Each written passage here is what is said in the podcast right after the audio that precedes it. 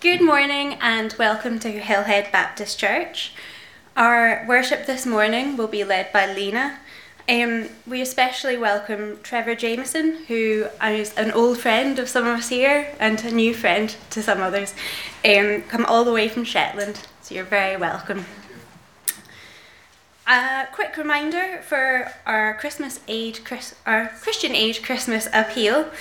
If you would like to make a donation to Christian Aid and have your Christmas greetings printed out in the key, you can make a donation using the link that appeared in the November key. The deadline for having your greetings appear in the key and for any other items um, is Wednesday the 22nd. I've also made a note of that because I have some things to send. Um, there's no midweek conversation group this week um, on Tuesday, as we will instead have a chance to gather face to face at Brian's home, 6 Lancaster Crescent, at 7 pm on Friday. If you are interested in going, please see Brian um, for all the details because he'll be able to account for numbers and let you know what, what you can bring or what's being provided. The Coffee Club Club meet as usual at 10:30 till 12 on Wednesday at Esquire House in Anniesland. Um, we have had a couple of birthdays this week. I'm going off script here, but both Killian and Esther had a birthday on Wednesday, so I thought it might be nice if we sang happy birthday to them. I'm sure that we have a lot to hear from Esther in Sunday school about her birthday. She's been very excited about it. If we can sing one, two, three. Happy birthday to you. Happy birthday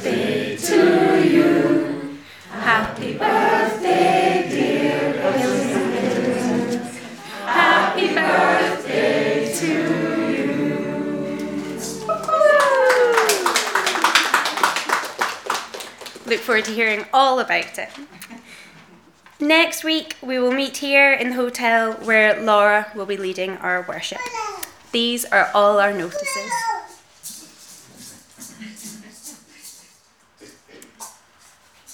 Well, we start our worship service with a reminder of what has brought us here. Jesus calls us here to meet him. Let us sing together this hymn.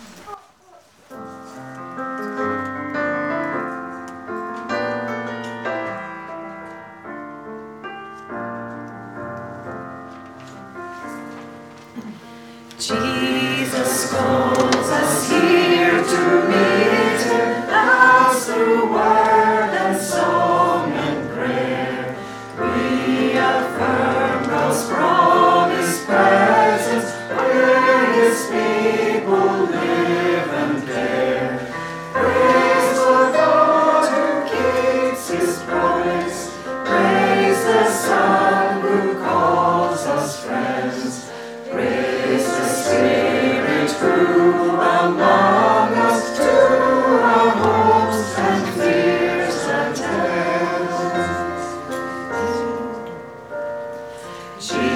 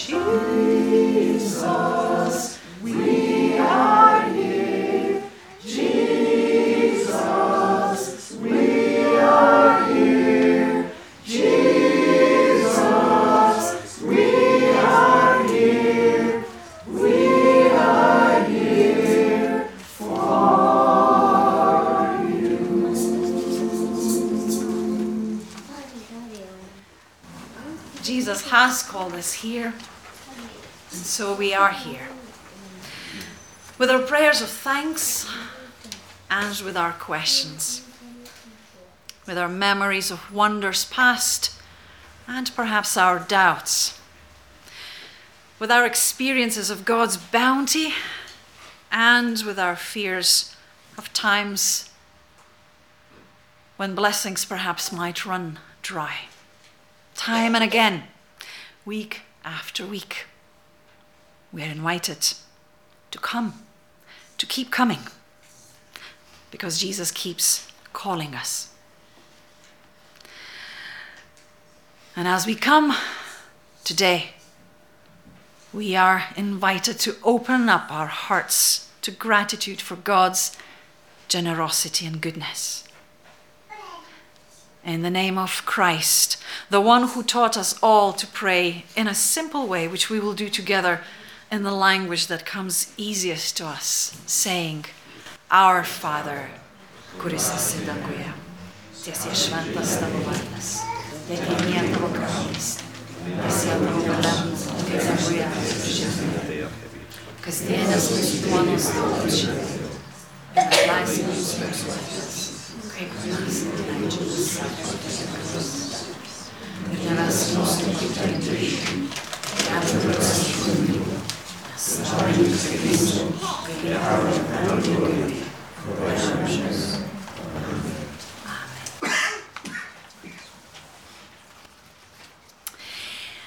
I have a question.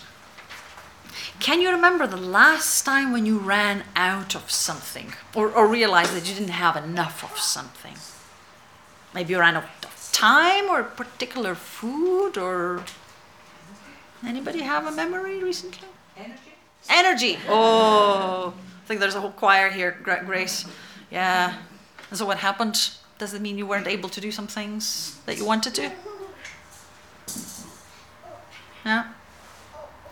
Right. What else have you run out of? Or felt you didn't have enough? The what? Car battery. Oh, we shall not mention who recently has had that experience. Yeah, yeah. That was tricky. The car just wouldn't move, right? Yeah.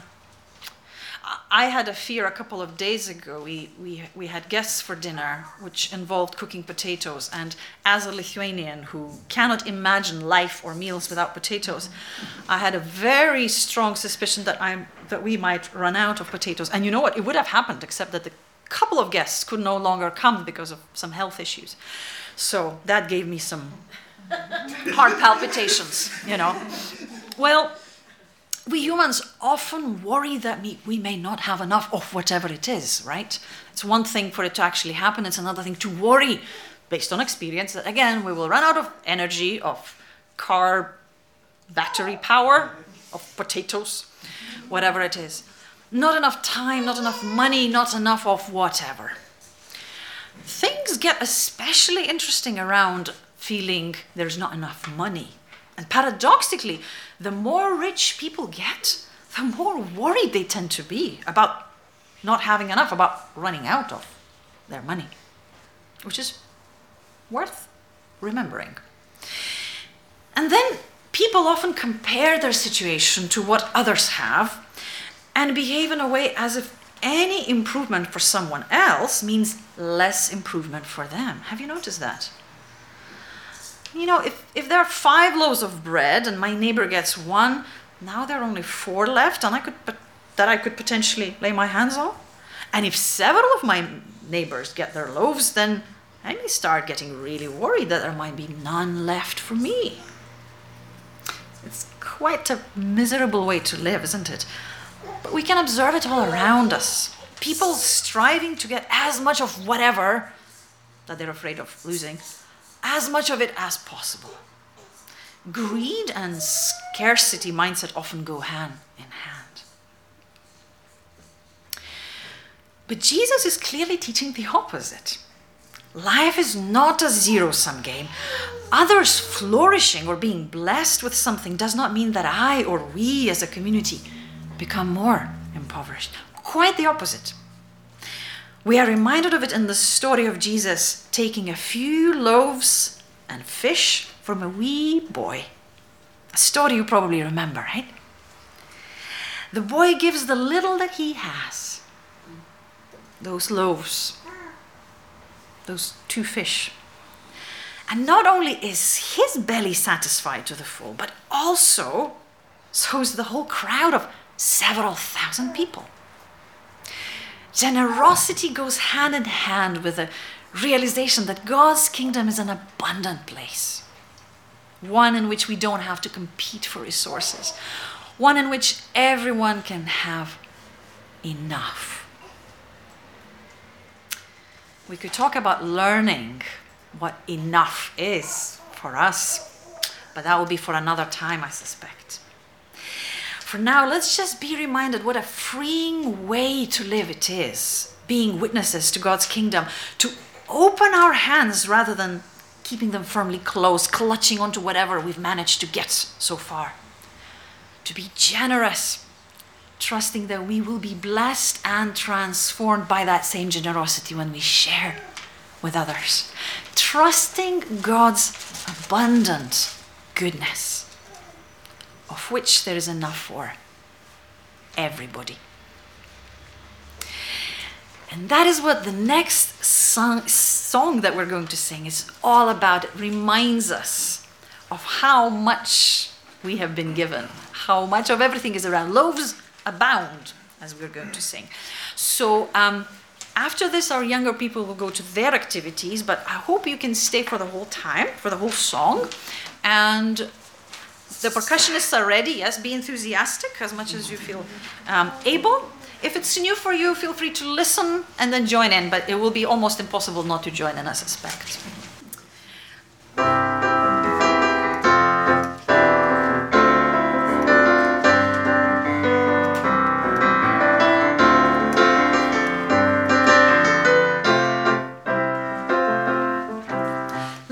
Talents and tongues employ, reaching out with a shout of joy.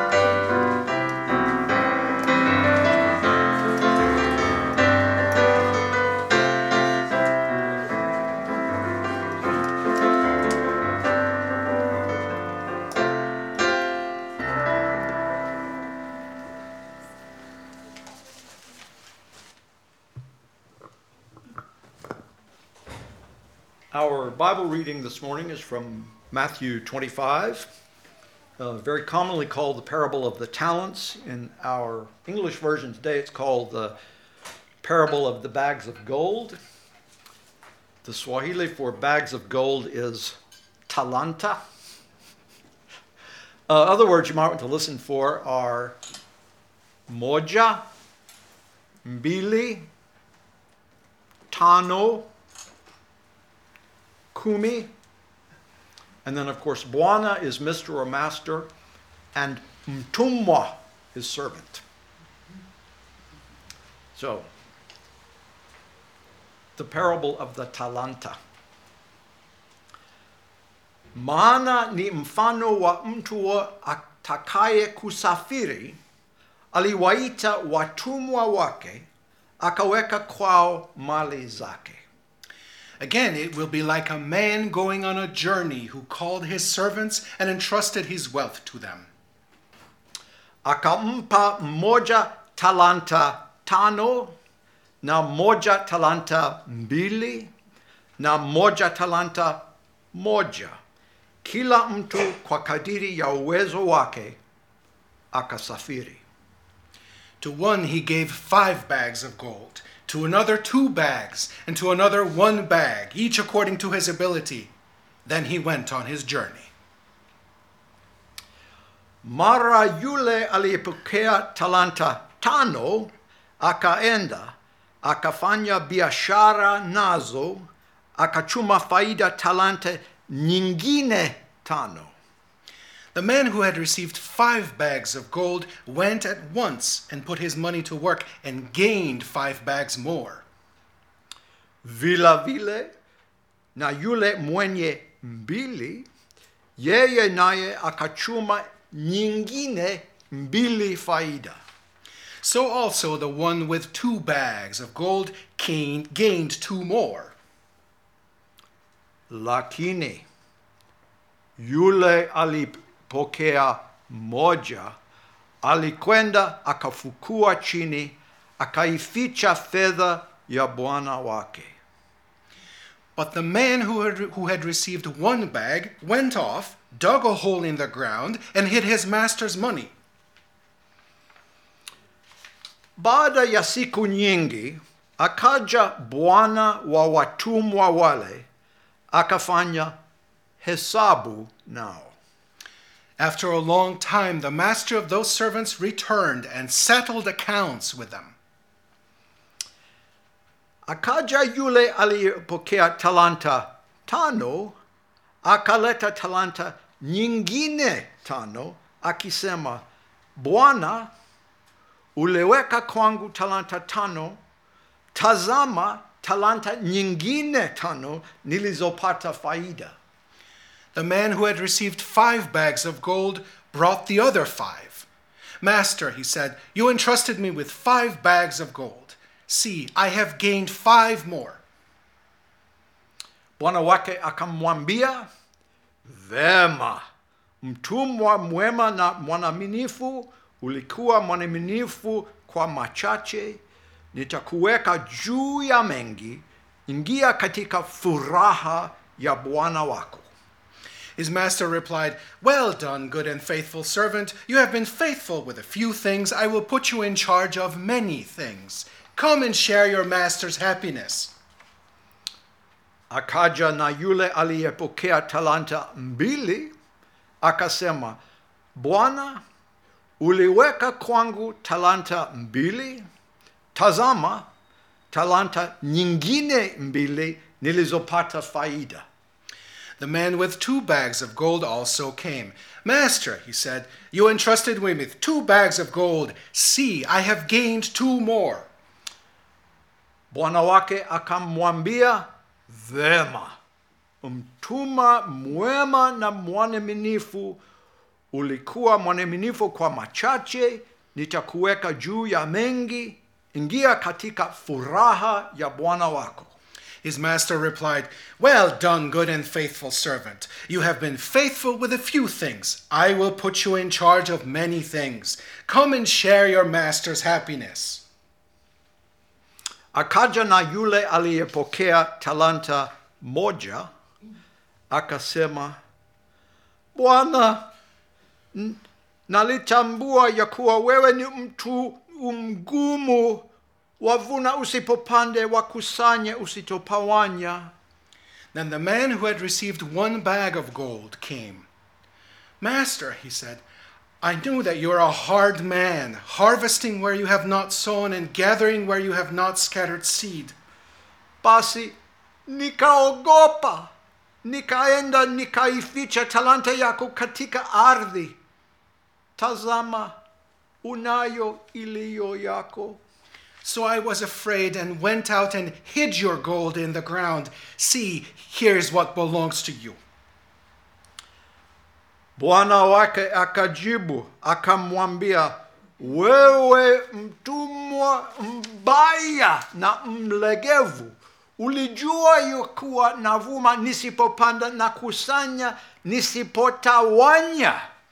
His master replied, You wicked, lazy servants, so you know that I harvest where I have not sown and gather where I have not scattered seed?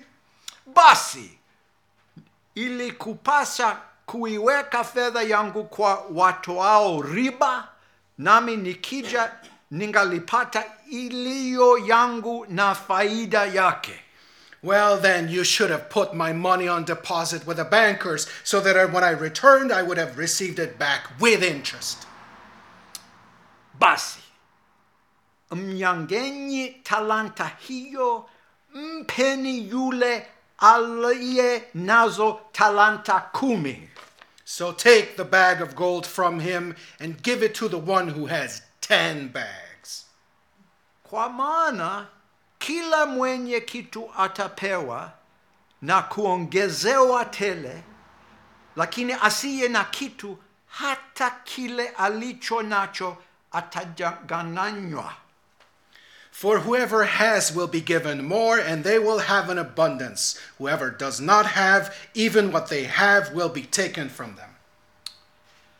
Na mtumwa yule asiyefaa mtupeni mbali katika giza la nje, ndiko kutakuwako kilio na kusaga meno. And throw that worthless servant outside into the darkness where there will be weeping and gnashing of teeth.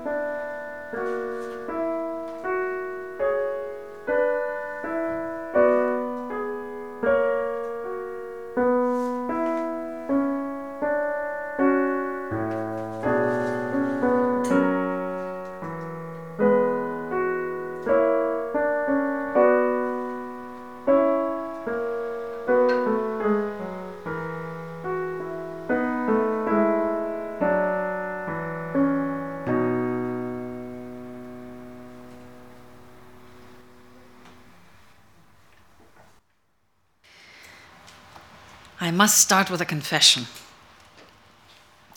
Usually, when I'm preparing to uh, preach and where I have a freedom to select my own passage, I do start with checking the lectionary, uh, an agreed sort of calendar uh, that many churches from different denominations across the whole world would be following that day.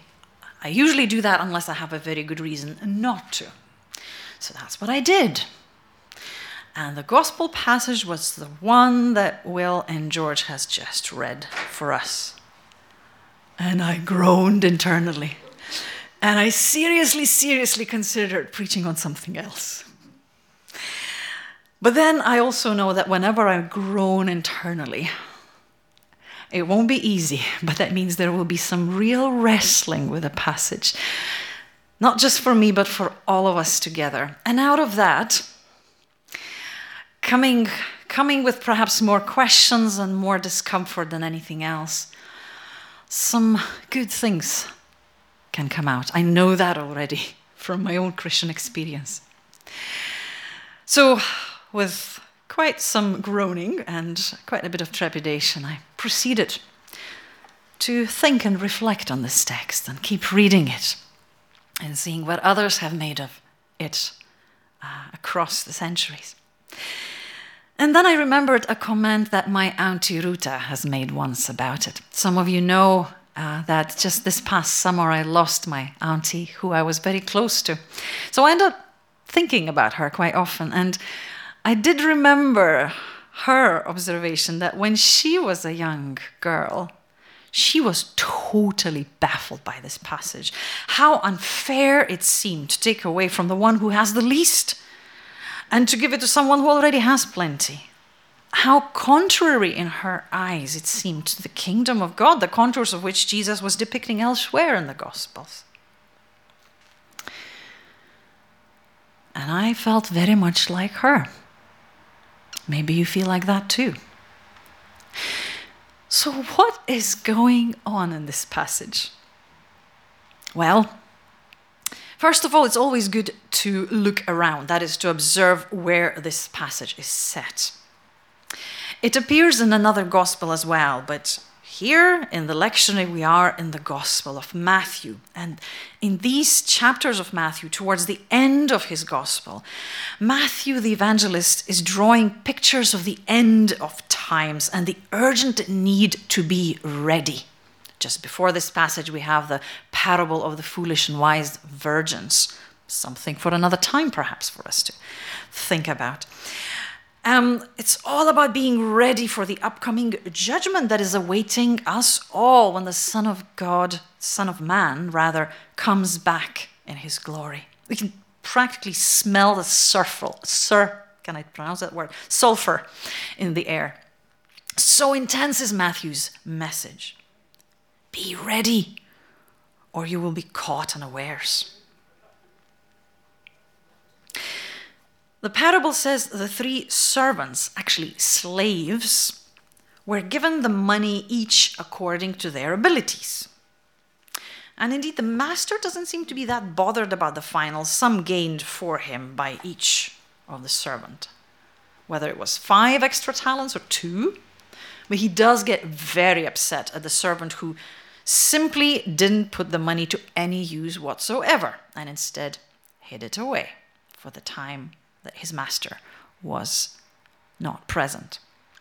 And what is awaiting this third ser- servant, this third slave, is outer darkness, where we're told there will be weeping and gnashing of teeth. So that's the way many Christians have been reading this text across the centuries. Perhaps this is the reading you grew up with. I certainly had as did my Auntie Ruta. And on one level, it is a very plausible reading, as confirmed by a number of biblical scholars who subscribed, subscribed to it in, in their interpretation of the passage. On the basis of this traditional reading, we could highlight the importance of being faithful in little things, of doing the best with what we've given and using it for the kingdom of God. Not being afraid to take risks for God's sake. Exercising good stewardship of what God has entrusted us with. We could reflect on how faithfulness in whatever we have been entrusted with leads to more blessing, and unfaithfulness results in losing even our initial blessings. The Master will return, and in the meantime, we need to be found faithful, working, being productive, active. So stay alert, follow the master's orders, and make sure you use what you've been given, because you will have to a, give account of it on the last day.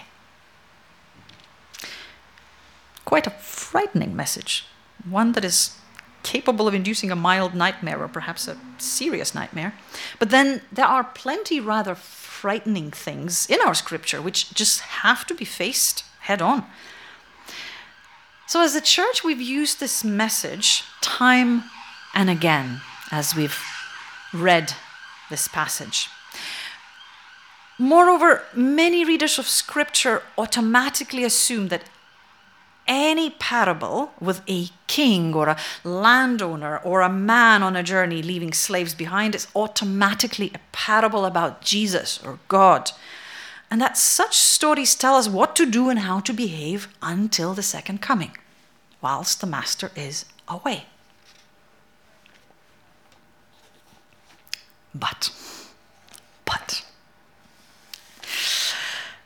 there is just so much there in this passage that jars with the message of the good news as we know it in Jesus.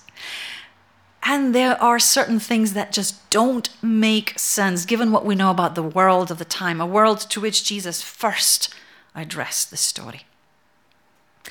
So let's have a closer look.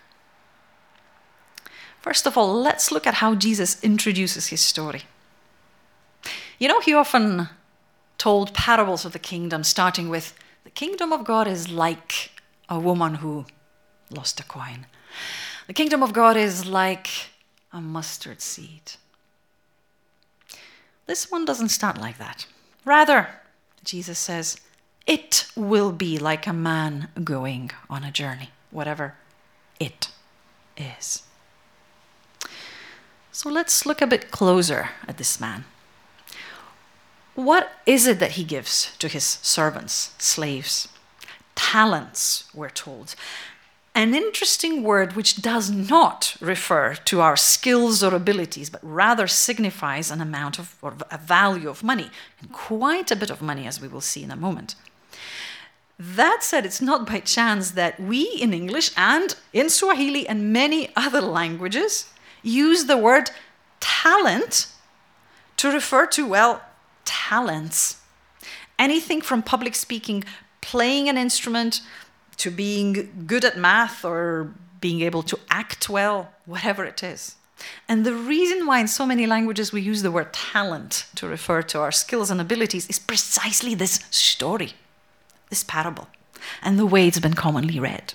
Don't bury your talent. It's for this reason that we immediately connect the money that these servants were given with successful use of our abilities for the kingdom's sake. So, what kind of money is this talent? It is not something you can hand on the palm of your hand, that's for sure. The reading we heard from George in English translates, translates it as bags of money, bags of gold.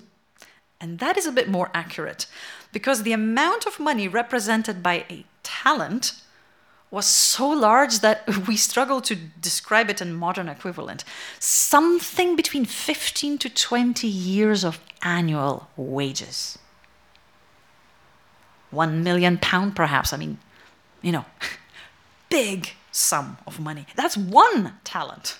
Now imagine two. Imagine five it's not the sums that we can easily compute, most of us anyway. And now imagine the people who would be listening to the story of Jesus. Their worldview, their economic situation. Although Jesus met a few rich and influential people, we know that the majority of those who followed him were very far from being rich or influential.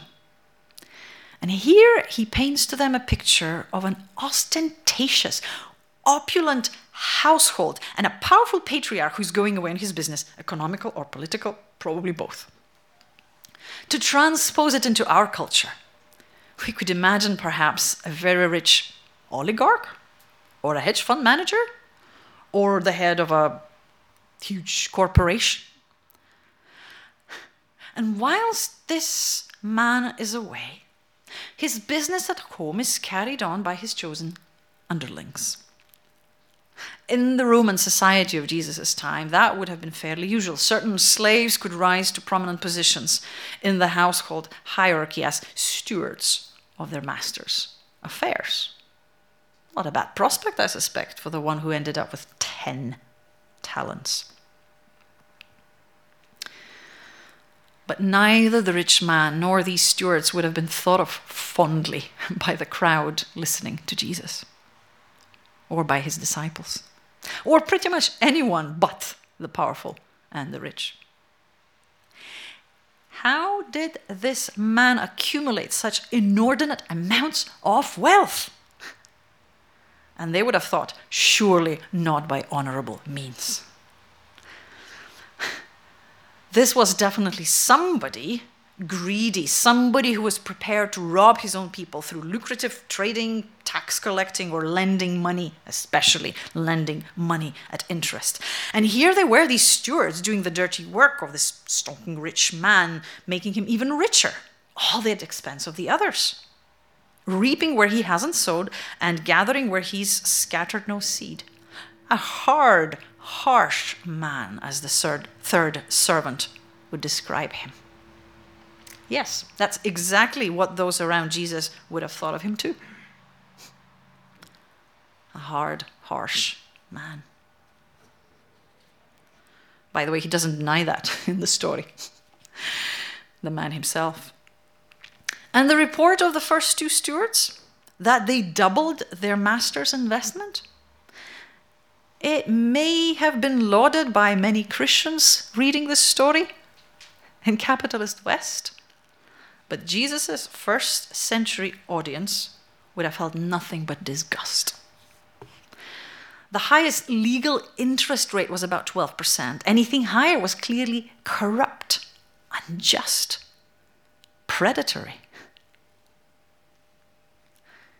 And I guess, given what we've seen of the actions of the super rich, we might feel similarly.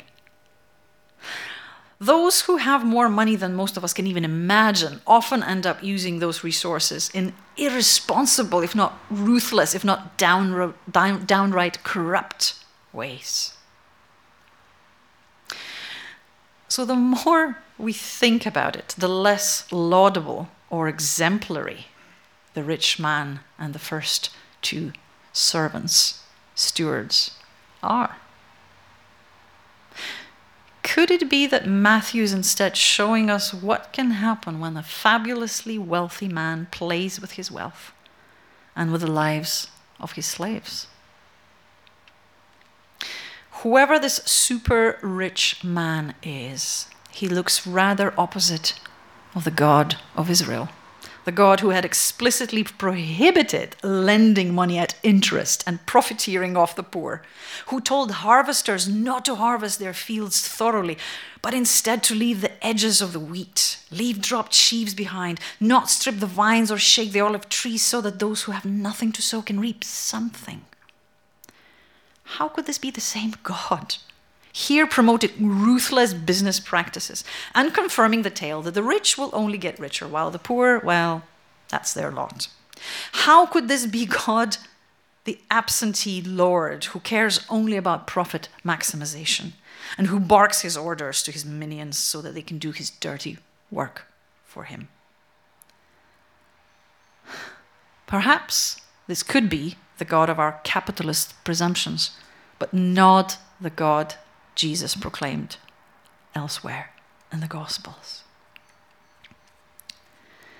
And if that's the case, then the third servant, steward, is not lazy and unproductive, worthless according to his master, but one who exposes this unjust, ungodly system one who refuses to participate in the dirty work of his master. Instead, he buries the money, which is a bit strange, unless we have something like a farming humor going on here.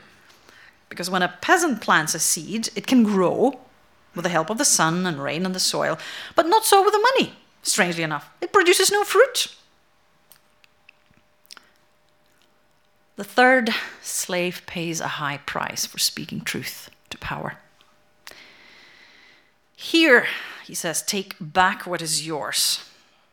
And if you use such words to your boss, it doesn't end well. Unsurprisingly, he's cast to the outer darkness where there will be weeping and gnashing of teeth. And of course, we immediately think hell. And maybe it is, only it may be a human made one. Because the very next story Jesus will tell after this parable in the Gospel of Matthew is one about the sheep and the goats. Remember the surprising reevaluation of our lives and what really counted.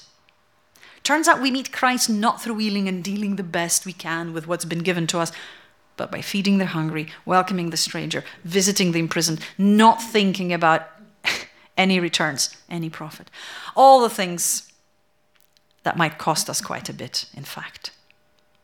But it's there in places of pain and outer darkness where the poor and oppressed are banished to that we may meet Christ Himself, it turns out. As with so many of His parables, Jesus is inviting us to see the world differently. Some of his parables are about the kingdom of God, yes. But some of his parables seem to be about the world and what really is going on in it.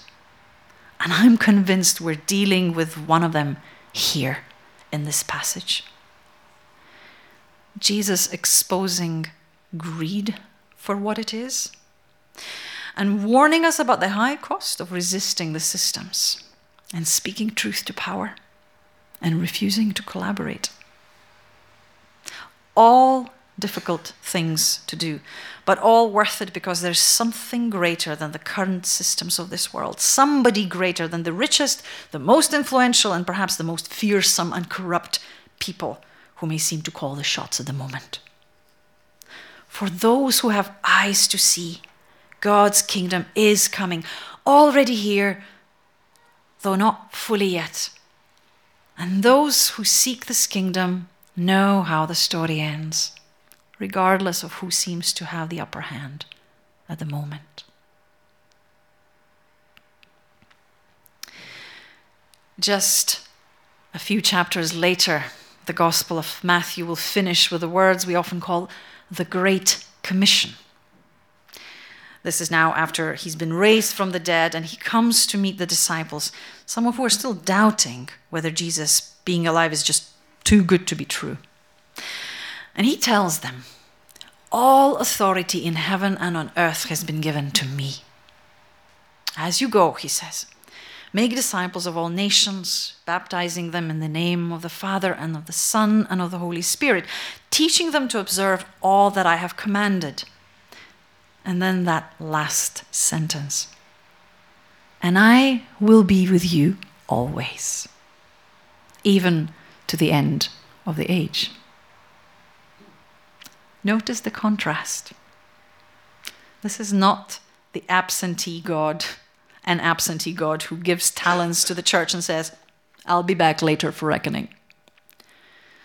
Jesus, who told the parable we heard today, is one who is not absent, who promised to be with us, to be present with his people, now and even to the end of the age.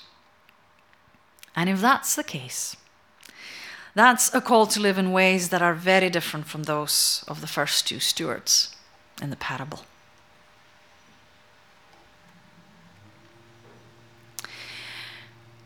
How about we continue thinking about it through the hymn we're going to sing next? I've chosen an Advent tune for it, O come, O come, Emmanuel, as a way of preparing us for the coming season of waiting in just two weeks' time, so that we are reminded what kind of a God we are waiting for. So that we don't exemplify the competitiveness and the scarcity mindset of this world but renew our minds and open our hearts to the God of enough, the God whose abundance is revealed every time we generously share of what we have been given, not for profit, not for a good return, but simply because that is what God's love calls us to do.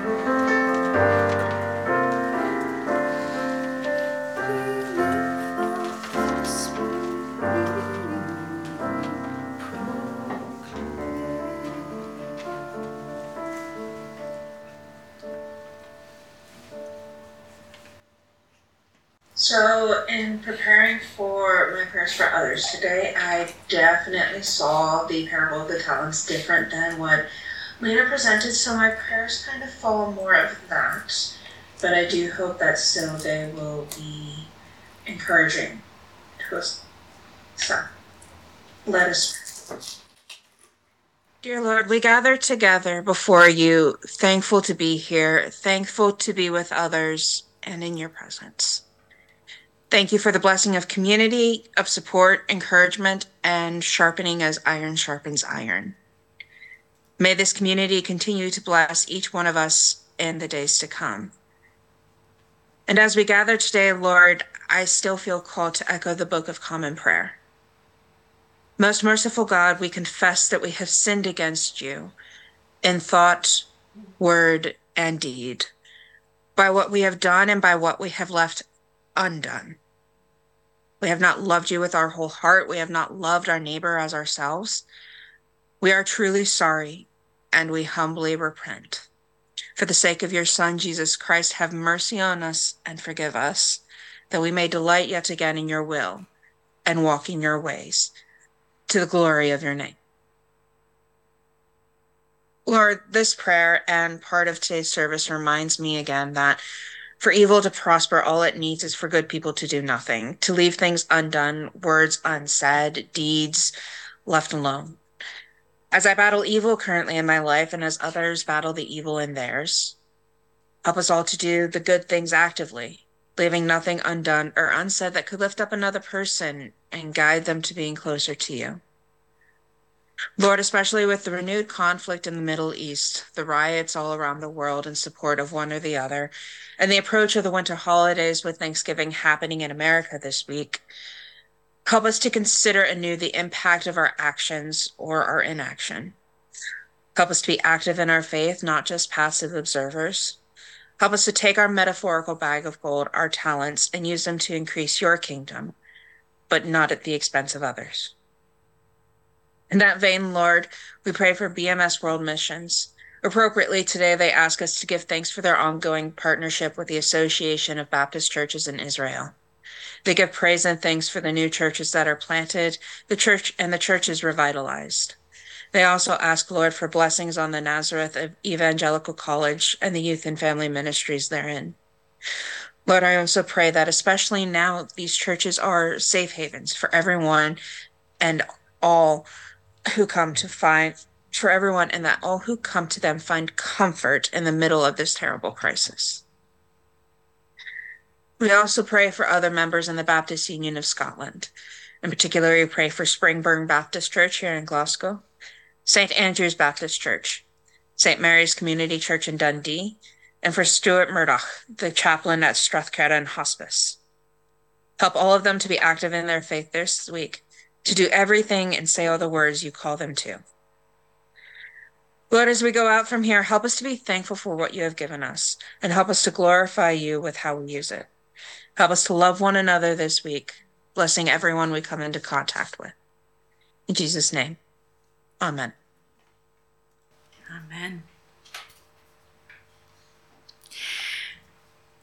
And so we conclude our worship with a song which originally comes from Hungary, although we will not attempt Hungarian. we'll stick to English. Um, some of you will know it, some hopefully will be able to follow very soon. Jesus Christ, our living Lord, we believe you keep your word.